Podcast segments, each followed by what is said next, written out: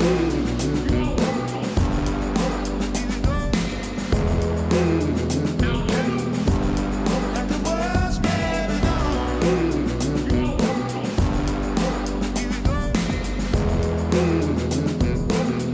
then, everybody, and welcome to the Wedding Mavericks podcast with Lindsay and Jules, a podcast for wedding videographers and photographers where we discuss all aspects of running a business, developing technical knowledge and skills, and pushing your creativity. Wedding Mavericks podcast is sponsored by Divine Studios, a creative agency based in Leeds, helping businesses across the globe develop web experiences and brand identities. If you're looking for help with your branding or website, get in touch with them for a no obligation chat to see how they can help. And if you mention Wedding Mavericks, you'll get 10% discount on their services. Thanks, Divine, for sponsoring the podcast.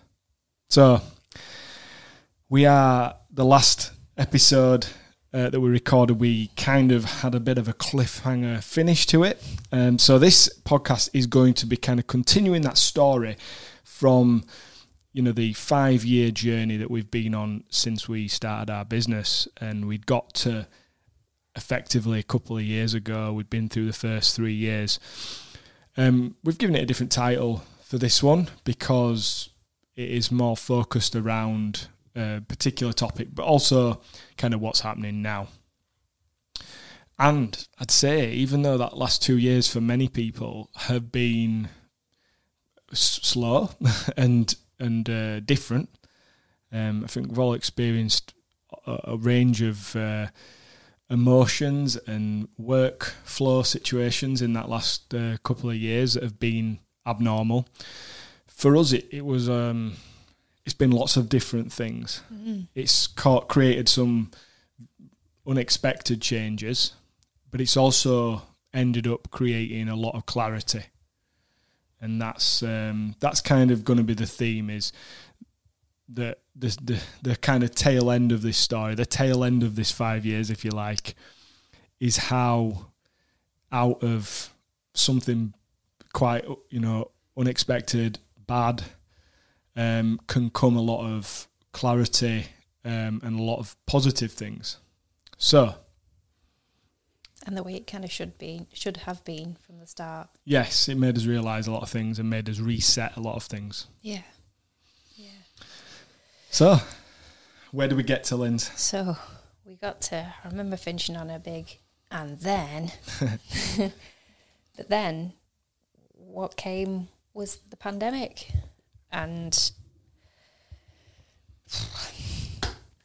everything just kind of all at once not just in the business but kind of in our family lives which I know you'll come on to. Things just seem to quite quickly appear like they were falling apart. So we've been through this uh, really kind of hard work emotional roller coaster tough time but we could kind of see that on the horizon there were all these positive things and, and that year 2020 was just geared up to to just be to just really take off for us and uh, and all of a sudden it just feels like it all, all came crashing down Yeah. um, we imagine that you all experience this too. Many of you experience this. Um, if you were already in the industry at that time, um, and perhaps if you were doing something else, you felt that in a different way with what you were doing back at that point. Um, I remember we tried to be really proactive, didn't we? In terms of uh, reaching out to our couples, trying to think how best to kind of manage expectations and let them know that despite kind of what was going on, you know, from our perspective, we were still completely committed to to being there for them on their day. So even though that ultimately meant they're going to move their dates, that was something that we wanted to help them with. Yeah. Um, because we didn't want people to just cancel. Because let's face it, you know, us included, it was just panic, wasn't it? Mm. And so the kind of understandable knee jerk reaction to that for people likely would have been to, to just cancel their weddings, cancel. You know, there'll be many aspects of their life that they would have had to, to kind of think about doing that with. So I mean, maybe maybe they wouldn't just cancel, but because this was something that none of us had experienced before, it was a bit hard to actually predict what people would do. yeah, You would you would you would sort of because I think a lot of people they probably thought. I mean, uh, I don't know what you guys experienced, but there was quite a few people that just put it back a few months, didn't they? So if their wedding was in June, they were trying to put it back to like August, Yeah. September, and that that was kind of maybe, you know, there was a good four or five of those Mm. that didn't put it back a year or anything. They they just tried to put it back a few months because at months, that point yeah. people were thinking maybe it'll be all blown over in a few months. Mm. Then there were other people that were.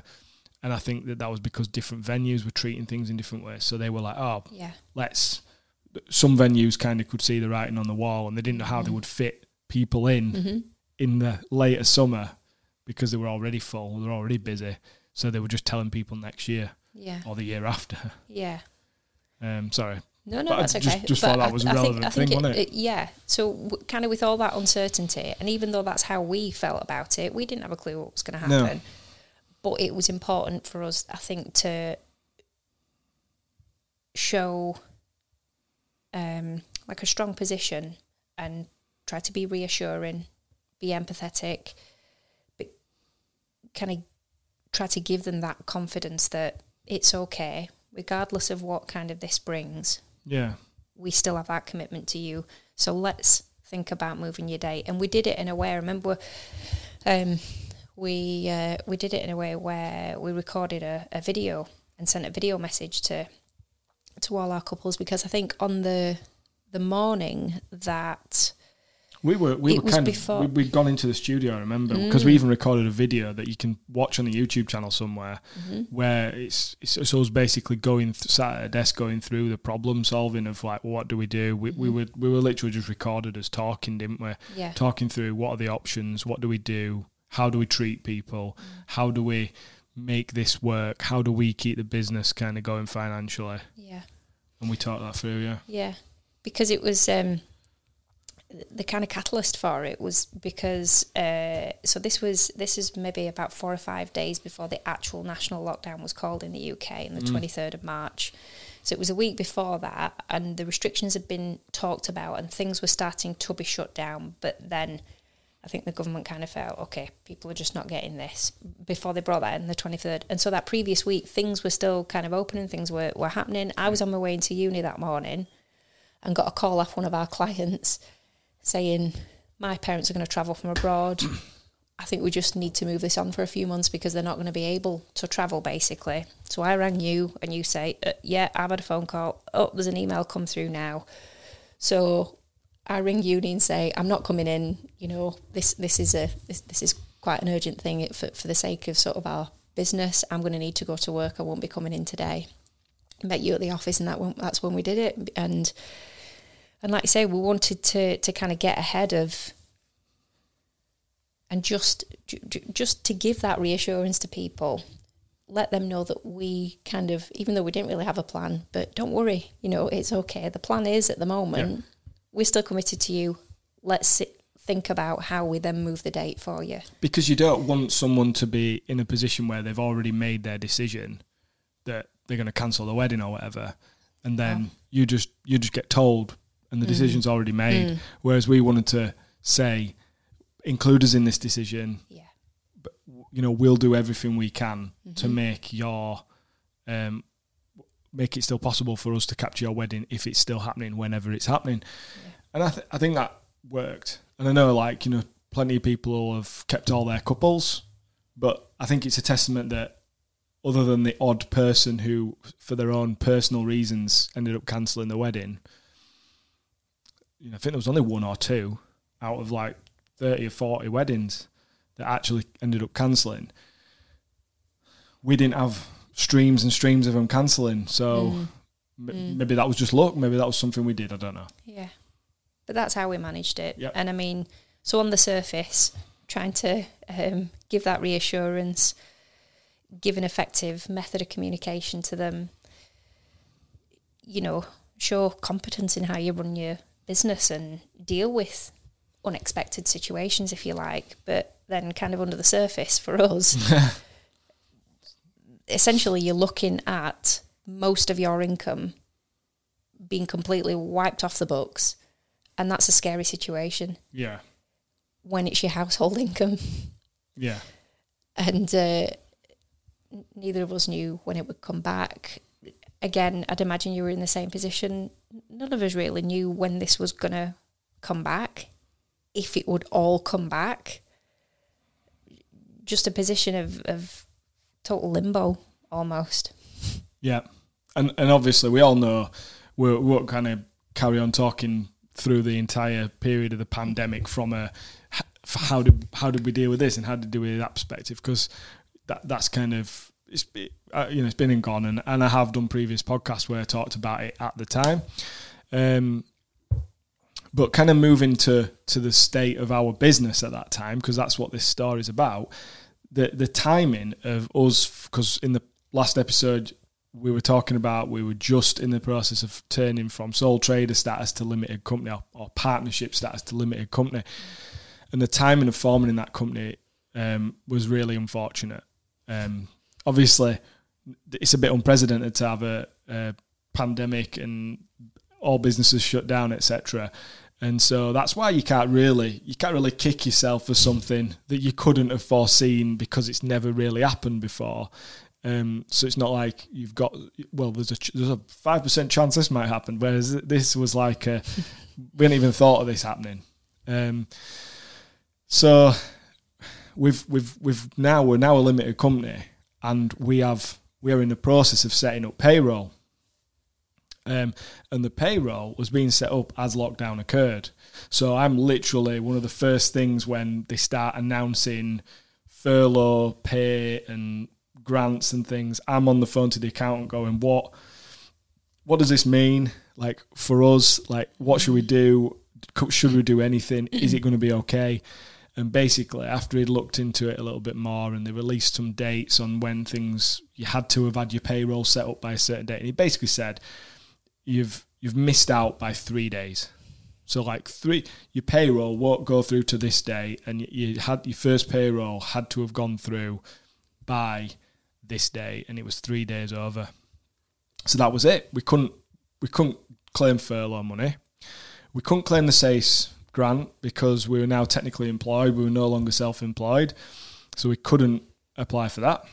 Um, from a tax perspective, because we we put so much money into back into the business, we've been just constantly investing for the last few years. This was the first time we were going to actually start making some decent money out of it. You know, we were we were basically wouldn't have been able to claim much anyway, but that's a, that's a different point. Um, so we were in a, a bit of a state. Uh, the the tens of thousands that we should be earning in the coming months was gone because at this point we can see everyone's postponing. Our cash flow for the immediate future wouldn't last very long. We we probably had a few months to to kind of keep going, and other than an initial grant of 10k that we got for having the studio, um, that the government sort of paid out within the first few weeks of the, the pandemic and, and the lockdown, we didn't get any business support whatsoever. So, no furlough, no grant, um, and and there there wasn't really anything else we could do.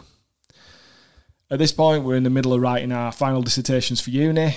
Um, our four-year-old and our nine-year-old are permanently at home because the schools are closed. Um, and for the first three weeks of the lockdown, so my I won't dwell on this too much, but just to put you in the picture of what kind of stress was going on over this time, and everybody had their own different stress, but this is ours. My grandma had been in like hospital and then a rehabilitation home and then a care home since um, October time, 2019. We're now in March 2020. We've just managed to get her before the pandemic started becoming a thing.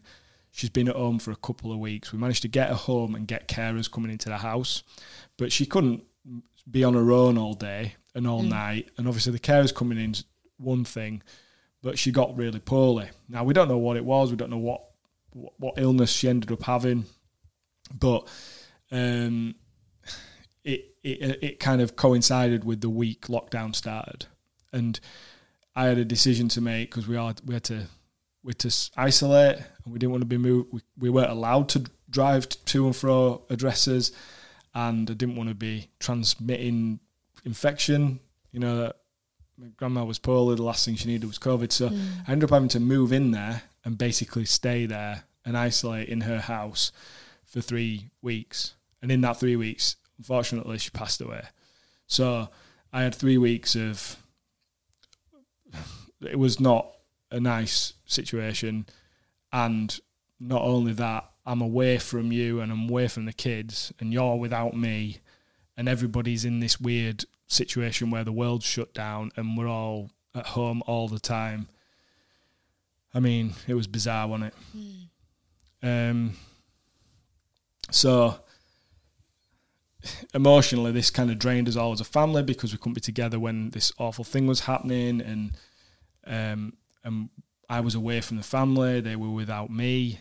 Um, I, I was basically watching my grandma die, and it took like after that, it took a month to sort out my grandma's funeral and gather ourselves and understand more about what was happening, the long term effects of what was happening, and what the world was going to look like from like a just just life perspective, let alone how we were going to make money. Because at this point, we we were just sat there, aren't we, with Mhm. no, we didn't have any answers because the government hadn't really given any at this point.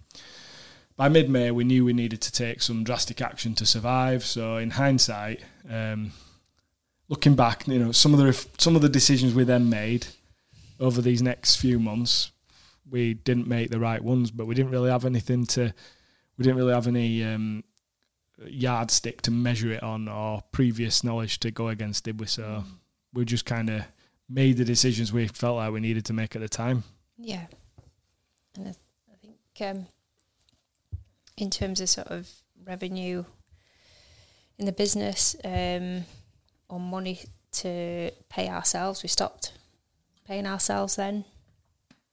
So no no wages coming in if if, if you like. Um, the only option at that at that point in terms of well not any assistance, but the only other available option um, was to claim universal credit. So uh, benefits for in effect being a kind of I guess unemployed. Yeah, well, Um, essentially we were because we weren't paying ourselves anything, Mm. even though we were still we were still working on the business, trying to keep it going. Yeah. Um. Uh, which which is the so, not that pride was a, a thing in this, but it was an unusual thing because it's the first time that either of us in our lives have, have needed to kind of go through that process. Um. But you know what I will say is, w- without it, we we would not have survived. We would not have been able to kind of keep well put food on the table if you like No, for no. for uh, number I'm sure we would somehow, but we'd probably have like stack a credit card debt or something. Mm, yeah. So we're kind of still there's no sort of obvious end in sight or no clear kind of um, route out of what, what's happening. You know, with a view to being able to see, okay, well, by this month it's okay because you'll be able to just go business as usual and get back to doing what you were doing. We just didn't understand how long it was kind of going to get take to to get things back on track. So um, again, always always trying to be proactive, I guess, or, or kind of think, okay, this is the situation as it is.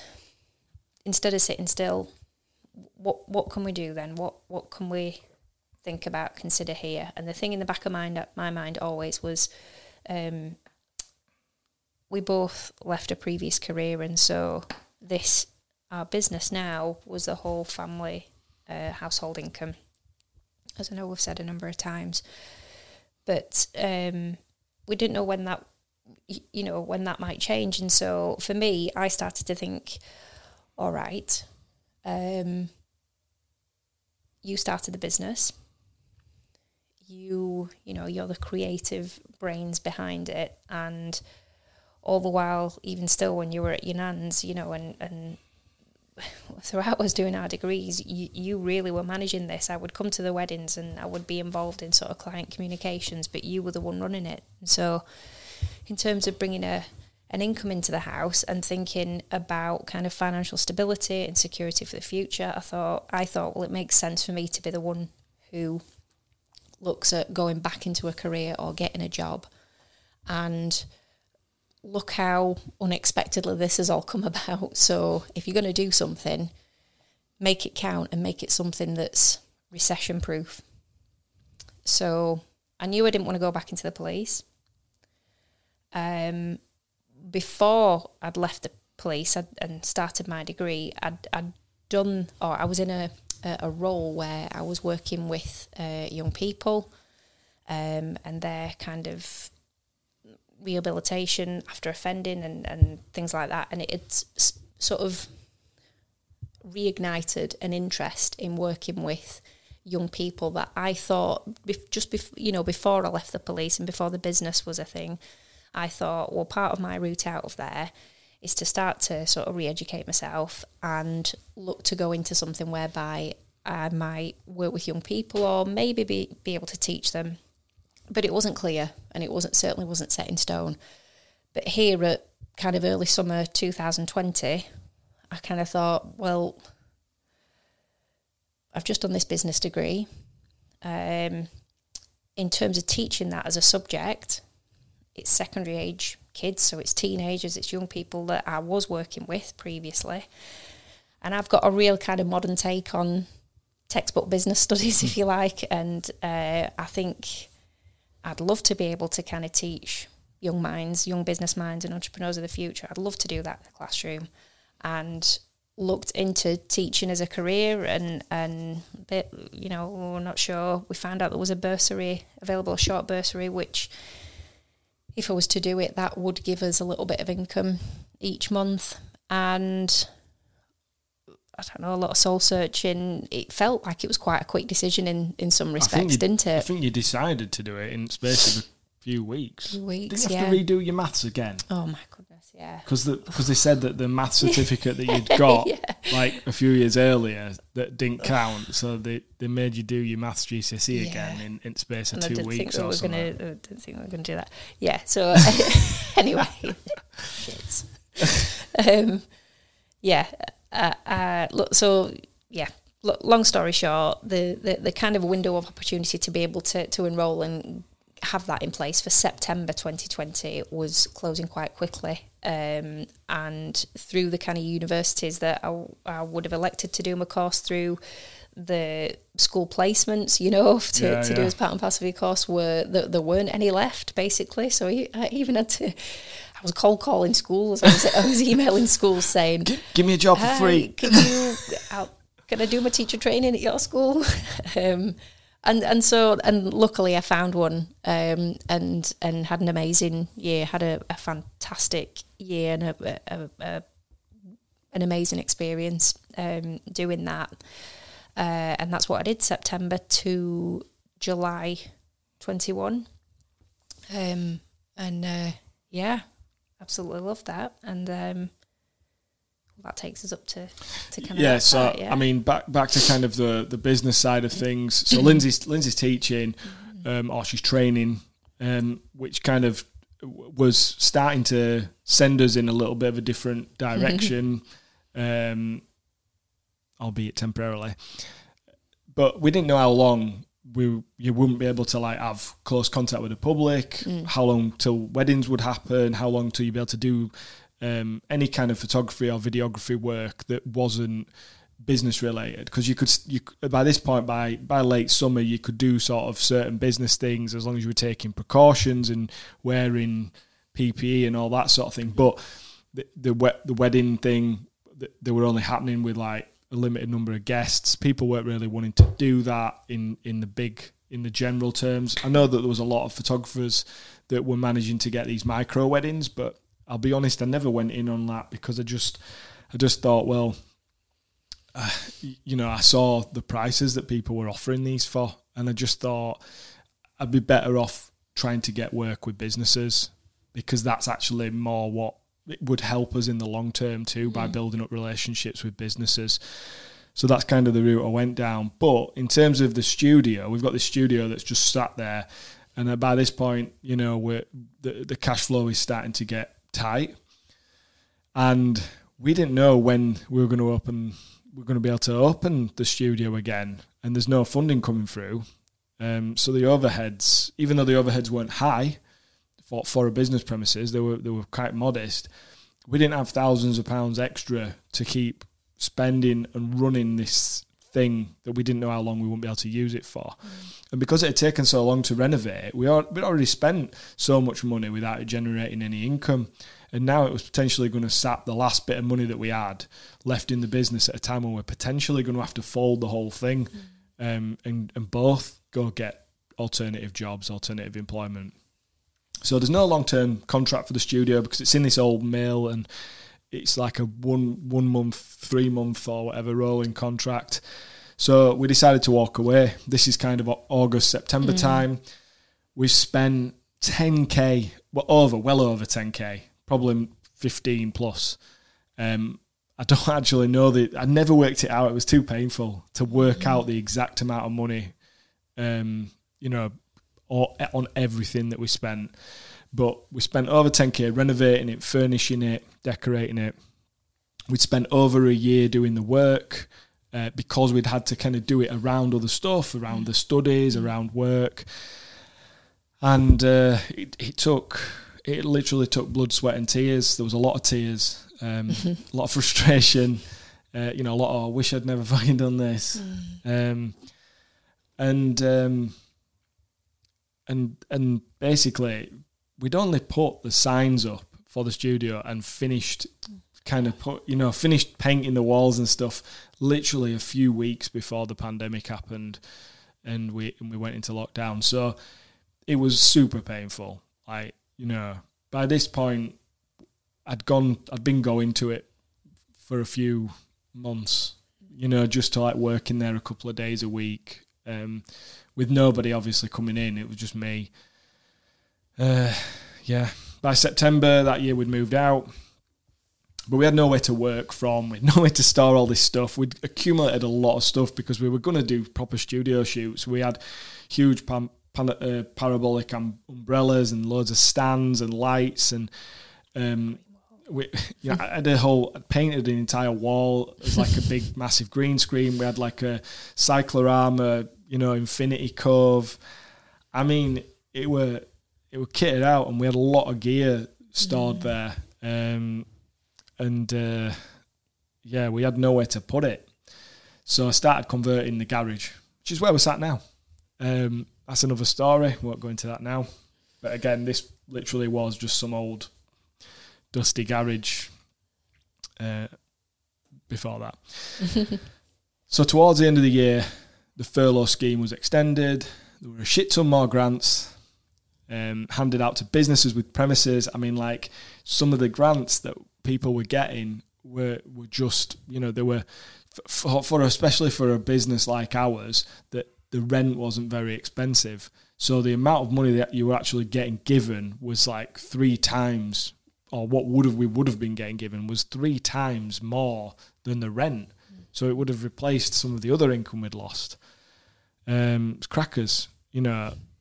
So in hindsight, we should have kept the studio and we should have kept paying ourselves through payroll because the furlough scheme got extended. And by getting extended later on in the year, they switched the date to when you had your payroll set up. So it was no longer had to be set up by a certain date in March. It had to be set up by a certain date, I think in October or something like that. So basically, if we'd have carried on paying ourselves come October, we'd have been able to claim furlough for the next year. Um, so we'd have been able to like, you know, I'm not going to say benefit from that because it's not about getting one up no, on the no. system. It's about the fact that the system was supporting everybody, and we felt like, oh, not everybody, but it was supporting a lot of people, and we felt like we cr- went through the cracks on all this support because of the circumstances. But had we known what would happen and we'd have made some different decisions, mm. we hmm. might have actually benefited from some of that support later on in the year. Um, and, and all we needed to do was just hang on another couple of months, um, which we could have physically done had we have known. Mm. So crikey, it was uh, it was very frustrating. We'd probably literally ended up being tens of thousands of pounds better off altogether. Um, so we're, we've now reached 20, 2020. Um, at the end of 2020, and through that year, we didn't shoot a single wedding. Uh, I did one shoot for another photographer. They just needed someone to do because their husband did video, and they just needed he couldn't do it. They just needed someone to come and shoot the video. So I shot the video, and I did end up editing it for her. Um, and that was it. That was the only wedding in 2020. Uh, but the business still generated around 30k. Um, but here's the kind of kicker with that. Apart from a small number of commercial jobs that weren't particularly well paid, um, there were far more work than were- I was getting paid to do them. But it was a desperate thing of just take what whatever is available at the time. The majority of that 30k came from the amazing couples who'd agreed to pay us in advance for shooting their wedding. So, you know, they'd postpone their wedding to 21 or 22. Uh, well, I think they were all 21 at 1st Um, but they basically they they said they would pay us the full amount um, earlier on in that, that summer, and uh, had had they not done that, I'm not sure what would have happened. We'd have either had a huge amount of debt because we we the bounce back loan that we took would have basically gone towards keeping the business going, or we would have had to fold the business. So without that, um, that would have you know that probably would have been the end, or certainly would have put us in a bad place. However, the flip side of it is um, we're still shooting weddings now, and we were shooting them all last year, um, where we weren't really getting paid for them. So, you know, I think there's still four or five this year that we haven't. We've done some already, but we haven't. We won't get paid for them now because we've already been paid two years ago, and there was plenty last year. Um, so we had to take on more weddings than we anticipated to both last year and this year to try and fill that in, basically. Because, but that's how we survived, and that's what I think everybody was doing Yeah. was just doing whatever they could to it. make it through. I know there's we've talked to plenty of photographers that have said that they're still carrying loads of debt. Like you know they they went well into the bounce back loan and they've they're, they're going to be paying that off for a long time. Um, other people, you know, they just they went and got jobs working in meat factories and all sorts of stuff just to try and keep some some money coming in. So yeah, because it was it was it, it was it was about survival for, it was yeah. for for so many of us. And and the hope that we'd would all bounce back from this you know there would there would be a turning point that that would be able to come back from it. Um kind of positive aspect of of this particular period for us was that because of the way and we talked a little bit about it before because of the way in which we'd communicated with the couples and, and helped our couples um, to be able to move their wedding we did keep just about all of the bookings that we originally had Yeah. um, there was there was uh, w- one case that that um, ended up cancelling because unfortunately we y- you know I made an error in judgment of Oh, that one I what I about. that. Yeah, you know, and and that was that came from a conversation with the photographer actually, where um, we we were going to be working photographer and then ourselves filming that wedding, and um, the conversation between us was, well, you know, kind of legally, there's the, the or the client wants to move the wedding again. Right now, legally, there's nothing in place to say that there's any reason to move the wedding at the moment. And so the photographer wasn't sure whether um, As in, there was no restrictions So in there was place. no but restrictions she in didn't want it, She didn't want to go ahead with the wedding on the s uh, on the first postponement date. yeah, So and wanted to just knock it, Knock it on again. another year. So there was just kind of a, a bit of a discussion. I think they were kind of thinking out loud almost, and it kind of planted a seed in in my mind anyway of oh well should we be charging a bit more than if that's what we want to you know should there be a a small charge on top for people wanting to do that when really, you know, at the moment, there doesn't appear to be a reason why the wedding wouldn't go ahead. And so to knock it on again and just kind of trying to think, well, And the wedding This- could have happened because it would have been September last year. So by then, Yeah. weddings were happening as normal, pretty much. And it could have happened. So Mm. it was just, it was more of a choice thing, wasn't it? That, that they wanted to move to the year after. yeah, And they hadn't real, they'd, they'd booked quite some time ago, so they hadn't paid a, a massive amount. So the suggestion was it, it would be, there'd be a couple hundred quid Mm. extra, which we thought wasn't really that big an issue. no. Because they wanted to move it to a peak day ahead in the future as well. And the original booking had come some three years previous to that. So it would have been four years down the line. And with how pricing's moved on and the kind of, I suppose, what's available within what we're charging for now. Anyway, it, it you know, it, I, I learned a valuable lesson because the client said that they weren't happy with that. And unfortunately, then um, from her perspective, she, she no longer wanted to, to kind of Well, no, proceed. We she would So- we would have still been filming a wedding, but we just gave her a way out, didn't we? Because we just thought this is soured now, and and we're not really we don't really want to film someone's wedding when they're being a bit shitty with us now because that's not where we were, that's not what we were intending. No, no, definitely not. It was, but instead, you know, there was resistance on their part to want to just have a conversation on the phone, and I, w- I really wanted the chance just to be able to to talk that through and and kind of explain that. But it was it was done by emails, and and you know, it was just it, it was a shame, was that? But uh, you know, One a- out a- of a lear- one out of all learning- of them, d- Yeah, it was a learning. Yeah, yeah, definitely, definite learning curve for me. You know, with um, don't always get it right, but you know, um, thankfully, in terms of other, all our other bookings, pretty much people had would do would all manage to kind of work together and then sort of swap dates. So that was a really good thing, a really positive thing for us. We were still really busy with inquiries as well, um, which was a strange thing, um, wasn't it? Because here we are in this world of not actively being able to sort of do what we've we've come to love and and sort of we're moving people's dates yet there are people you know the world's still turning in one Yeah, respect and wasn't people are still planning. people are still getting engaged people are still planning for the future.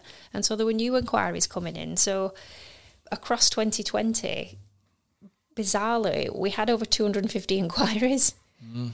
um so you know it, well th- that was a that gave us massive reassurance didn't it? Yeah. because that did give us hope for the future. That did keep things positive for us because we thought okay at some point then you know we've just got to carry on riding this storm because at some point then the future could look bright again like we said the world's still turning for people people are not stopping making their plans for for the future and so that's that that was a that was a wonderful thing that's definitely something that kind of so kept it was it was more up. about whenever things do start to open back up, Mm. that there's something to be positive about. Definitely. we should we should be busy. Definitely because the demand is still there Yeah. for photography videography services definitely Yeah. So we, we we can't from that period of time we couldn't give more accurate information of kind of where those inquiries completely were coming from um, because at this point uh, with sort of the CRM that we were using there wasn't an accurate way of actually not like there is now there wasn't an accurate way of us being able to um, pinpoint exactly what, what was kind of where was the seed planted for that for that person in terms of their inquiry? Where did that come from? So we're not able to kind of go through that. To hazard a guess we would kind of say maybe google or social media. Yeah, I think I think most of them were from Google at that point, just because that I, I didn't we didn't have something that captured it uh, statistically, but I did have a, a a free text box on the inquiry form, and that Google was the one that came up most. So, yeah, So, um, that's good. Inquiries are still coming in. Things are kind of looking positive then. But like sort of many of us, you, you know, many of you, sorry, we definitely learn at this point not to kind of, or t- with the best will in the world, try not to overstretch ourselves. And so ensuring that you have you know savings buffers if at all possible different contingencies because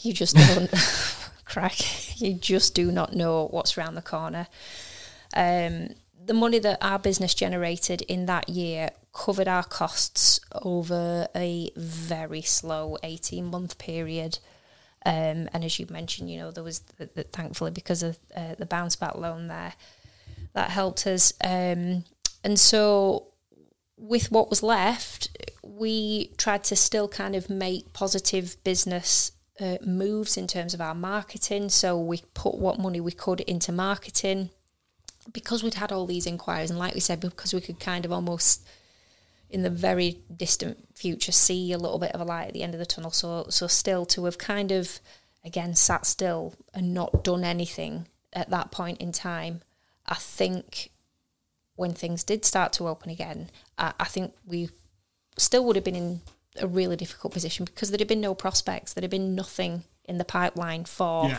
if we'd have just waited for yeah. things to open back up, but you haven't, you haven't gone Wait after getting see. the work in. No, no.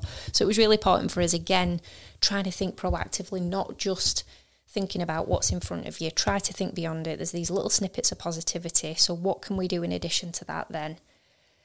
to try to put things in an even stronger position for us going forward. And so we looked at, at our marketing options, as I said, um, and, and, just to make sure that that uh, well, as, as, I, as I said, we came back fighting. We were in a stronger position, and um, and we would hopefully kind of get the business back to a similar place of where it was or where it was kind of forecast to be in 2020 version one.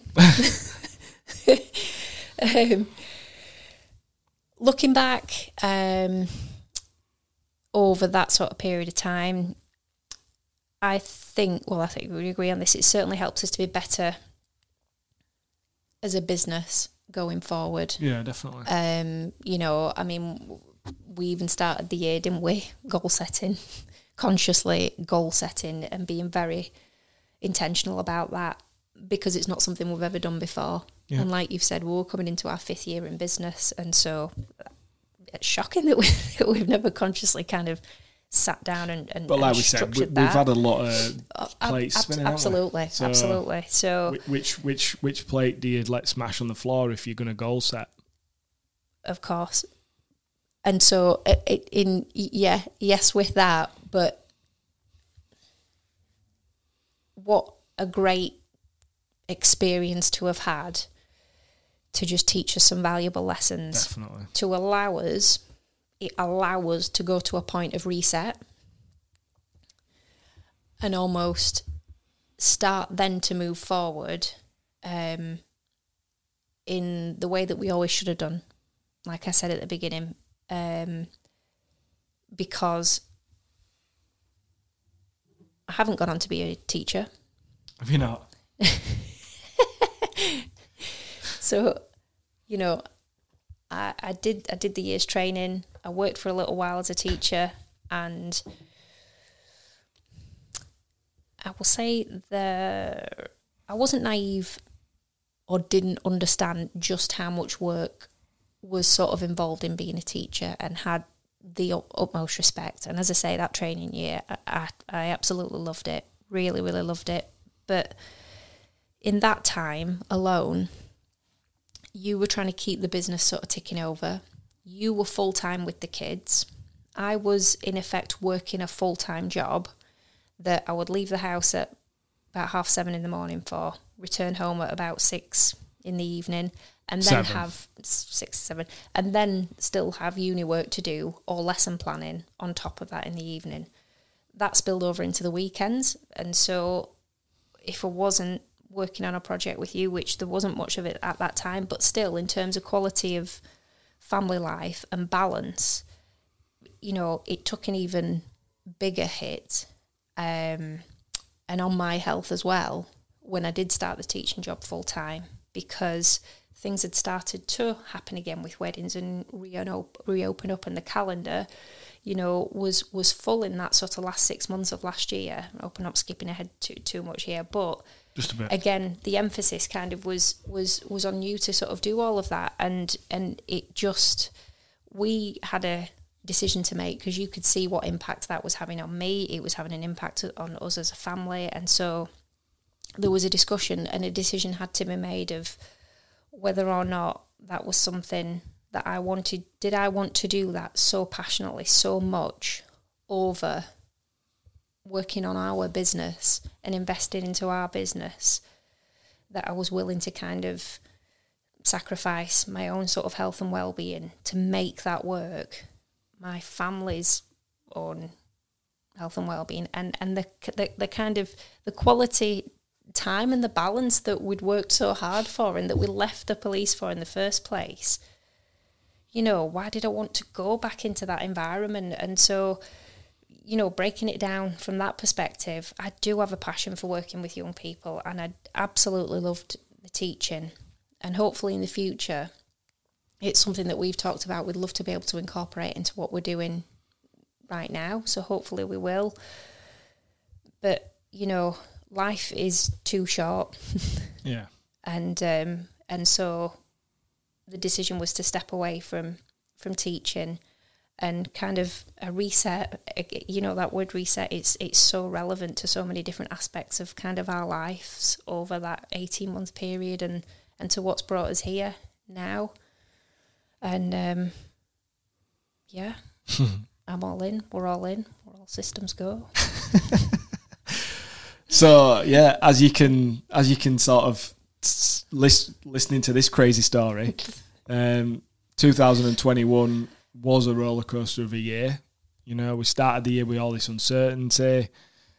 Lindsay's tr- teacher training slash working full time, um, and we had we had focused. And At that point, we were focusing on you doing that, mm. and me.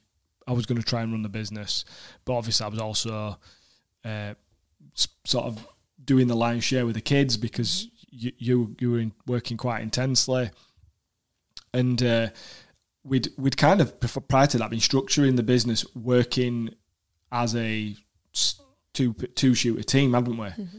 Whether that was doing just video, just photo, or photo and video, the majority of the jobs that we were trying to get, because obviously we could charge more for two people, we were trying to do them together because we would we would it would be an easier day. We'd probably give a better product at the end of it, and hopefully that would be a good justification to charge more price wise. So that was the plan. The plan was changing. We were going back to I was going to try and be a sole shooter and get most of the jobs as a sole shooter. It was it was so like all over the place, wasn't it? We just didn't have a, have a steer. Um, and you're doing uni assignments and you're working. There's no clarity on when weddings are coming back, mm. and you know I'm I'm honestly questioning: Am I going to have to get a job? Am I going to yeah. what am I going to do? And then like for everybody, it was like just the most bizarre thing because June onwards, it was insane. It was intense. Everything just kind of started happening again. And between kind of June and uh, December, we shoot 40 odd weddings. A third of them are photo and video together.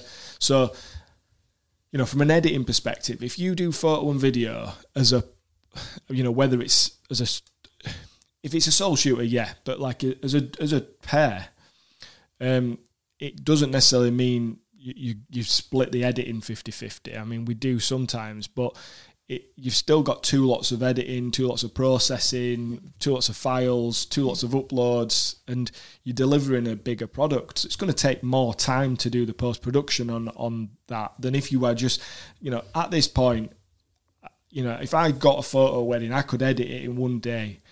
I can tell you, it'll take me damn sight longer than that to do video and photo together. So you can't process them as quickly, and they're just coming thick and fast, and they're all in that six mm. month period. So you know you, have got a fifty plus wedding workload if you're looking at the editing from from those forty weddings.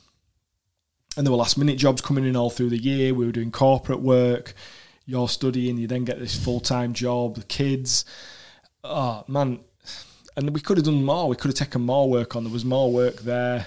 Um, but health and happiness had to start taking a higher thing on the priority list Yeah. um, than the stability of our finances, and and we already knew this because that's why we started doing this in the first place. That's why we left us careers. Um, so I think after the pandemic, certainly back in the last year, start of this year, that was it was just the reminder we needed, wasn't it, as to what the plan is, what the goal is, and that's why now in this podcast, if you go back and listen to the last sort of fifteen episodes um, of this second series, we started on the business back end and we've talked through everything that you need to have a successful and sustainable business. Because what successful and sustainable is is different to everybody depending on their goals. And at the end of the day there's no point in having a load of money and a load of work if that doesn't fit with what your actual goal is which is to have a nice balance you need a certain amount of money to live you need a certain amount of money to pay your bills or to do the things that you want to do that are important to you. But you know just you've got to be purposeful about that. And what the pandemic taught us was how to weather the storm be resourceful um, actually things seem to work themselves out even no matter how shitty it gets and you know the the back end when everything opens back up and money's coming in again and things look good and things are super busy, too busy. Um, that like you know kick up the ass to go. Just remember why you are doing this. Yeah. You are not doing this to work as hard and put as much stress on yourself as you did when you had these really secure careers Yeah.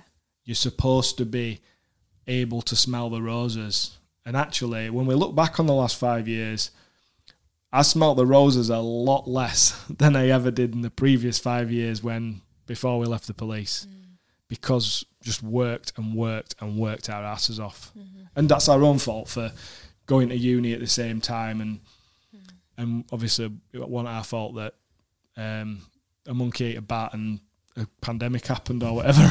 that's a joke, by the way. I'm not saying that's what happened and cruelty to animals and all that. I'm just joking. But I, I think right, moving on. I think that's why that's why you know that was one of the the biggest things in in the decision to step away from the teaching because w- what we saw quite quickly was that you know and it, it did you know a, a thing happened where what I should have been teaching wasn't as straightforward when I got Don't to the tell school. that story, Don't tell Linz. that story. okay. So, but because of this additional subject I've been given to teach uh, that I'd never been taught before, I was my day would be set my alarm for three a.m., get up, plan the lessons for that day, go to school, do it, come home six seven o'clock at night, see the kids just in time before they went to bed. Then I'd be planning or marking, go to bed, set the alarm for three, do it all over again. And that took its toll really quite quickly. And the question was, you know, I'm now 40 years old. 15 years ago, career driven, I would have made that work. Would you have made it work for I'd have- 25 grand a year? Yeah, you would. Of course you would. I would have been, Yeah. you know, that kind of ambitious. And I think I do have a strong work ethic. Oh, very strong. And would have done it. And I did that once upon a time, you know, to the sacrifice of the time that you and I got to spend together. So this is before we had Oh, yeah, kids. we've already been through so, all that. so we? we've, yeah, we've been there, kind of done that. And so that's the thing. It wasn't kind of a hypothetical, oh, well, if I was younger, I'm a bit old for this now. I've done this once over in our very early days of, of being married. And so could I, did I want it so badly? Could I justify it so badly to myself, to you three, that I wanted to make that work? And I couldn't. And I couldn't because I knew that I'd stepped away from that career previously in the police because of the control and the demands that it placed upon family life yeah. and just didn't want that. So, you, you know, exactly kind of what you're saying, that, that was a, a huge part in that because Yeah. there'd have certainly be no roses to, to, to smell to at that point. there. Yeah, and this is the thing, you know, we we we whenever you listen to people talking about running their own business, or whenever you it doesn't matter. You could be having a, you could be in conversation with people about what careers they do, what jobs they do, because that's that's a, you know, when we socialise, that is a tip, you know, talking point, isn't it? It's topic of conversation is to, you know, how's work, what mm. you what are you up to, and you, have always got people, oh yeah, I've got this new job, new promotion, blah blah, and that's fine. And, and when you are focusing on that, you know, climbing the ladder, whatever, and and that that applies also in running your own business. Mm-hmm. So we still want to build a business, we still want to grow the business, mm-hmm. but we just what what we've learned from you know our previous careers, and then what sort of we lost track of over the last five years, and the and the last two years has kind of brought us back on track, is that we we're not doing this just to just for the financial gain. No. Because it's it's got there's too much more going on in life. And I guess we're labouring that point maybe a little bit at this point because if you're listening to this story and you if you take anything away from it, it is that with the experience we've gained through our previous careers and life and through what's happened over the last five years of running a business is you you really need to be clear on what your priorities and what your goals are. And don't don't negotiate that for anyone and don't get sidetracked with what so and so's doing. You know, I'll give you an example. I often sit there and I look and I think when I see people posting these destination weddings and I think, oh, that looks so nice. And um, and what I've learned as well is one of the things that I've kind of analysed is destination weddings seems to equal winning awards or getting some kind of uh, elevated status in the inju- industry because for some reason like a lot of people that win the wedding industry award they're videographers they they've got destination portfolio or whatever i'm not saying it's quite as simple as that there's there's more to it but I think that there's something there. And I also know that people talk about destination weddings like some kind of badge of honor, elevated status. And yeah, you might be able to, you might be able to in some cases charge more for destination weddings. You might not. You know, some people be doing them for, for a lot less money than they should. But the thing is, why does that bother me? Why do, why do I feel a little bit of envy when I see those destination weddings when actually I don't want to travel? I might want to travel every now and then. That might be nice. But I don't want to be on the road. I don't want to be flying in and out of the country every other week doing destination weddings. It wouldn't suit our lifestyle. And it would, I'd end up more miserable than before. So, you know, that's just an example because that's something that would get talked about amongst people in the industry, destination weddings. So, but there's there's loads of little things like that that you can you can kind of think about and, and depending on how you depending what glasses you're looking through it it will look different and it will feel different for for different people and you've got to stick to what's important to you so I went on for a right tangent there, didn't I? Could tell you were like looking at me with like them bow selective face. No, no, no. no. Where's he going? right, we'll try and uh, get back onto the point. So, 2021, we generated about 70k. 90% of it were from June onwards. Um, there's also a bunch of weddings we've been paid for in there. Mm-hmm. We've received over 300 inquiries. It did feel like a huge boom. In terms of like marketing and the inquiries and stuff, we were getting like 35% from Google because now we're measuring it. Mm. About 20, 20% of them from Instagram, about 17.5% from Facebook, and the rest were kind of split between other things like refer, personal referrals and things like that from couples, which had slowed down because there hadn't been any weddings happening. So normally there's a steady stream of referrals because you go to a wedding um, and film a wedding or photograph a wedding, and you usually get a referral or two from each wedding uh, along the way, but there haven't been any weddings happening. So, yeah, um, and then we move on to 2022, and like we're four months in. So we've had over 250 inquiries at this point, just in that first four months, which is a bit a bit crazy. And in this year, we'll generate more revenue than we have in previous years. Um, and and there's a lot of reasons because we're now both focusing on the business together. Um, so we're both in this all our time, you know, work time is focused on this. We haven't got you're not doing uni anymore. Um, so you know, in this five years in, we've managed to do what we'd um, what we'd Set Intended out to do. Intended right at the start. so that's that's the thing. That's how long it's taken. It's taken five years to make it look like it's supposed to look. So don't ever think that when people oh they're they're doing really well in business, oh they've just started their business and it's booming. You know, it might be looking good, but in terms of are they actually making money from it? Are they able to live a lifestyle that they're trying to live? You know, is it is it kind of happening? Is it safe and secure? All that. Um, are they happy? It's taken five years. Mm. um, yeah, uh, of those inquiries, just to mention, a lot of those are from Instagram. We've been running some ads at the start of the year that worked really well, so we'll do some more discussion around that later down the line because I think it, things are changing with Instagram at the moment. But uh, yeah, and then where are we now? Yeah, so the last couple of months, um, again, again, so we, we've, um, I was going to say we've tried to kind of include you in what we've been going through, but w- w- essentially we've rabbited on, haven't we, about over over the the uh, the podcast that we've done together about the fact um, that we've been refreshing our branding, having a new website designed, um, and kind of properly working out the direction of the business moving forward. For, for, for the Um, first time, we we feel like we're actually we're we're purposefully thinking it through rather than going, well, yeah, we'll just we'll just do this. Yeah.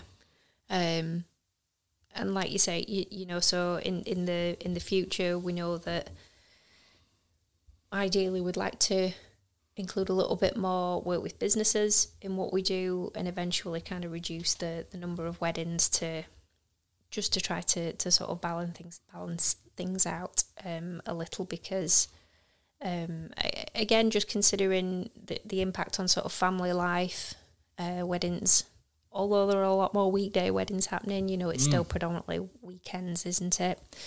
So and the work with um, businesses and it's it's more specifically kind of charities and not for profits and things like that that um, that we've got an eye on hoping to hoping to work with. But that's really been the focus for for the first few months of the year then Yeah, it? and just re- um, refining, re- refri- refining. Whoa, that's a word. Refining the brand yeah because we've it's taken So, five years yeah, to realise like the sort of weddings we're underst- really enjoying. Yeah, yeah, yeah. It's it's it's kind of forced us to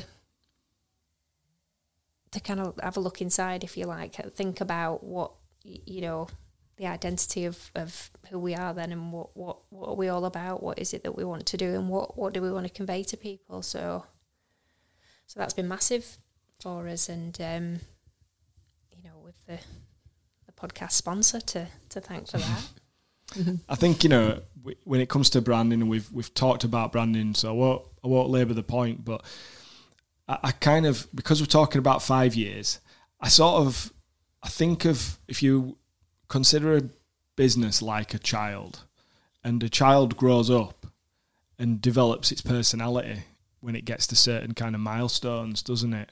Mm-hmm. And that's kind of what our business has done over the last five years. Mm. You know, it's grown it's grown a, a personality. And when you're really starting out and your first year or two, it doesn't have one. no You don't really know what it is. It's just trying to learn how to walk and talk. And it's not until, and that's why if you're feeling frustrated with it, you know, the first few months or first couple of years of your business, that things are not quite what you want them to be, that's okay.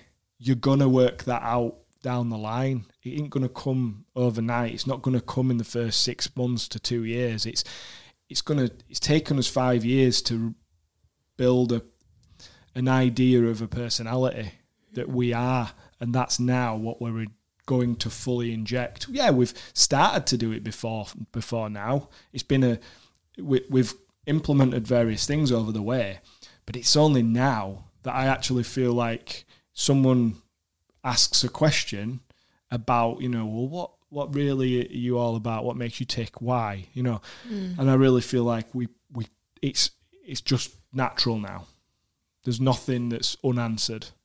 Um, so you, you don't yeah don't feel frustrated if you aren't there yet. Right, so we're going to move on. We're going to wrap up, mm-hmm. but um, at this point, we probably need to address the fact that we we now both have degrees, and we started the previous podcast and the in the title saying like we've no experience, no, so like you know we had no formal training in photography and media production when we started, and and we honestly didn't.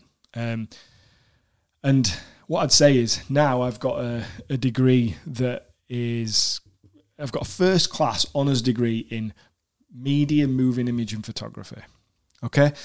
And the stuff that we learned on the course was relevant to taking pictures um, and recording video and editing and and lots of things business branding being a freelancer starting a business all sorts of things and there was lots of academic, uh, uh, academic writing you did a business degree same sort of thing you've learned about all sorts of things like marketing um, and branding, and you've, you've learned about all sorts of business concepts. Um, so over that time in our business, we have been learning and educating ourselves. Uh, now, Lindsay might have a slightly different take on this. I I I had learned everything that I could learn from the course from a practical perspective that I did. I'd already learned it before I started the course. So by the time our business is up and running, mm-hmm. um, you know, the stuff we'd learned in uni, I'd already learned uh, like that already, so from scratch. So in terms of like getting a degree, it didn't really. I don't think it really helped me to run my own photography and videography business. So why did you do it? Ooh, do you really want to pull on that thread? Pull on that thread? Uh, I didn't go to uni, and I'm the only one out of my kind of family, you know, cousins, brothers and sisters, and that that hadn't gone to uni. Um, and I was kind of doing this thing where I was changing my life, and I thought, oh, uh, I'll I'll go to uni because that's that'll help me to feel like I'm, you know, give me. Sounds bad, but give me a little bit more, make me feel a bit comfortable in my family circle, in my peer groups, you know, like I've got this education.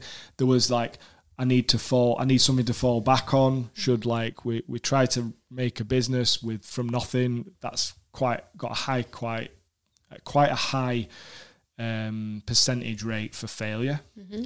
So I thought, you know, I need need something to be able to get a job or at least some kind of qualification to help me get a job down the line. Um, and I felt like we needed it for I, I felt like I needed it for what's the word I'm looking for? You needed the credential. The yeah, the credential. So I needed I needed it to be able to say I'm qualified to do this. I'm not just some chancer. I I've got I've got a degree in photography or a degree in media, so that you know people would take you seriously. Um, what I would say might not be everyone's opinion is that's nonsense. So um, yeah, you can learn a lot more not going to university, but that's quite a controversial statement. and it wasn't that I wasn't good at university because I did well, but that's not the point. What about you? Oh well, I Lindsay's think, a school teacher, isn't she? We'll so you know she. she she she agrees with the formal education aspect. No, no, not um, not wholeheartedly. I, I would say just because of the nature of the subjects that I'd studied, there are aspects of that that I've been able to bring into what we've been doing more recently in in understanding our business. Like you said, the marketing, the branding, the sort of identity behind it, and thinking a little bit more about um, the external environment, if you like, and how that can impact on your business. But uh, what I would say is what what um, there's there's lots that I took away from my degree, um, but a lot of and others that might have done a similar kind of topic. You know, it's much of it is focused around larger organisations anyway, and multinationals and things like that. Which the the maybe there are snippets that that we can um, use in in what we do, but um, no, uh, yeah, I don't know. So, some relevant, some not. Maybe But that's I a, enjoy doing it. that's a It- it- different it topic a- uh, another, is- for another day, isn't it? Should you should you do need to go to formal education for um, for, for becoming a photographer or a filmmaker, we can we can save can that for another Debate that one another another, day. day. Yeah. Yeah. Uh, so there are plenty of people with much more experience in photography and filmmaking, and, and particularly wedding photography and videography than us. And everyone's going to have their own story and their own journey, and it will have shaped their approach to their creative work and their business. And we feel like it's really important to lean into your story, you know, who you are and how you got there. Um, that all the experience that we've discussed in these last two episodes have helped us to learn very quickly. And because we just went for it, you know, at like lightning speed, um, you know, it's been more turbulent because of that. And we've taken risks. Massive. Um, and if you've listened to this and you're early on in your journey and you're starting your business or you're, you're in your first year or two, hearing how we approach the last five years might have highlighted how you need to take your time because you don't, you might not enjoy taking risks. Um, you might prefer to pace your learning and development. And there are certainly times where you wish we'd taken, we hadn't taken so much on Yeah. um, and it would have it would have worked better had we not taken so much on. Um, but but maybe maybe you're inspired um, by listening to what we've said, and you feel like there are a lot of opportunities out there if you're prepared to work really hard for a shorter period of time. You know, like really push yourself for a short period of time, knowing that then you'll have something, and short period of time could be five years. That's kind of what I'm what I'm thinking Yeah. um, so that you, you can build something quickly. Hopefully, it doesn't take five years. If it hadn't been for a pandemic, I think it would have taken four. um, but we would love to hear about your experiences of starting and growing your business, whatever stage you're at. Um, so if this has been useful, inspiring, or you found it really boring, uh, lol, um, let us know. And if you don't want to write an essay, you you want to tell us your story, share your story with us, but you don't want to um, have to type loads of stuff, just leave us a little voice message on Instagram, or you can DM us um, on other social media uh, platforms at Wedding Mavericks. Because genuinely, we'd love to kind of hear what you think, and uh, we'd love to hear what your story is. Um, so, I think that's that's it. Yeah. Really. If if you are enjoying listening to, to what we discuss each week, um, please follow and subscribe if, if you haven't already. Um, and if you have uh, time to leave us a quick review at all, we would really, really appreciate that. Because there are some on there, but we can't read them yet because we haven't. because there ain't enough. um, you can visit the website uh, at weddingmavericks.com or you can watch us on YouTube at Wedding Mavericks.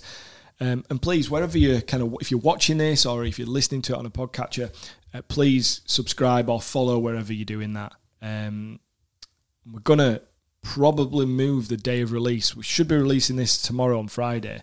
Um, and we're going to probably just release them on Friday. And the reason is, is because we, we imagine most people who listen to this podcast are probably doing weddings or whatever at the weekend. So they might listen to them in the car on the way to uh, weddings and stuff like that. So we're going to try releasing them on Fridays uh, instead for a bit, and that'll probably work better with our schedules because otherwise we have to try and if we do it at the start of the week to put them out at the end of the week, that makes more sense for us. Um, we'll we'll be able to do a better routine, I think, doing that. Um, and thank you so much for all your support um, with the podcast, and thanks to Divine Studios for sponsoring it. And we will catch you again, hopefully, next Friday. See ya. Bye.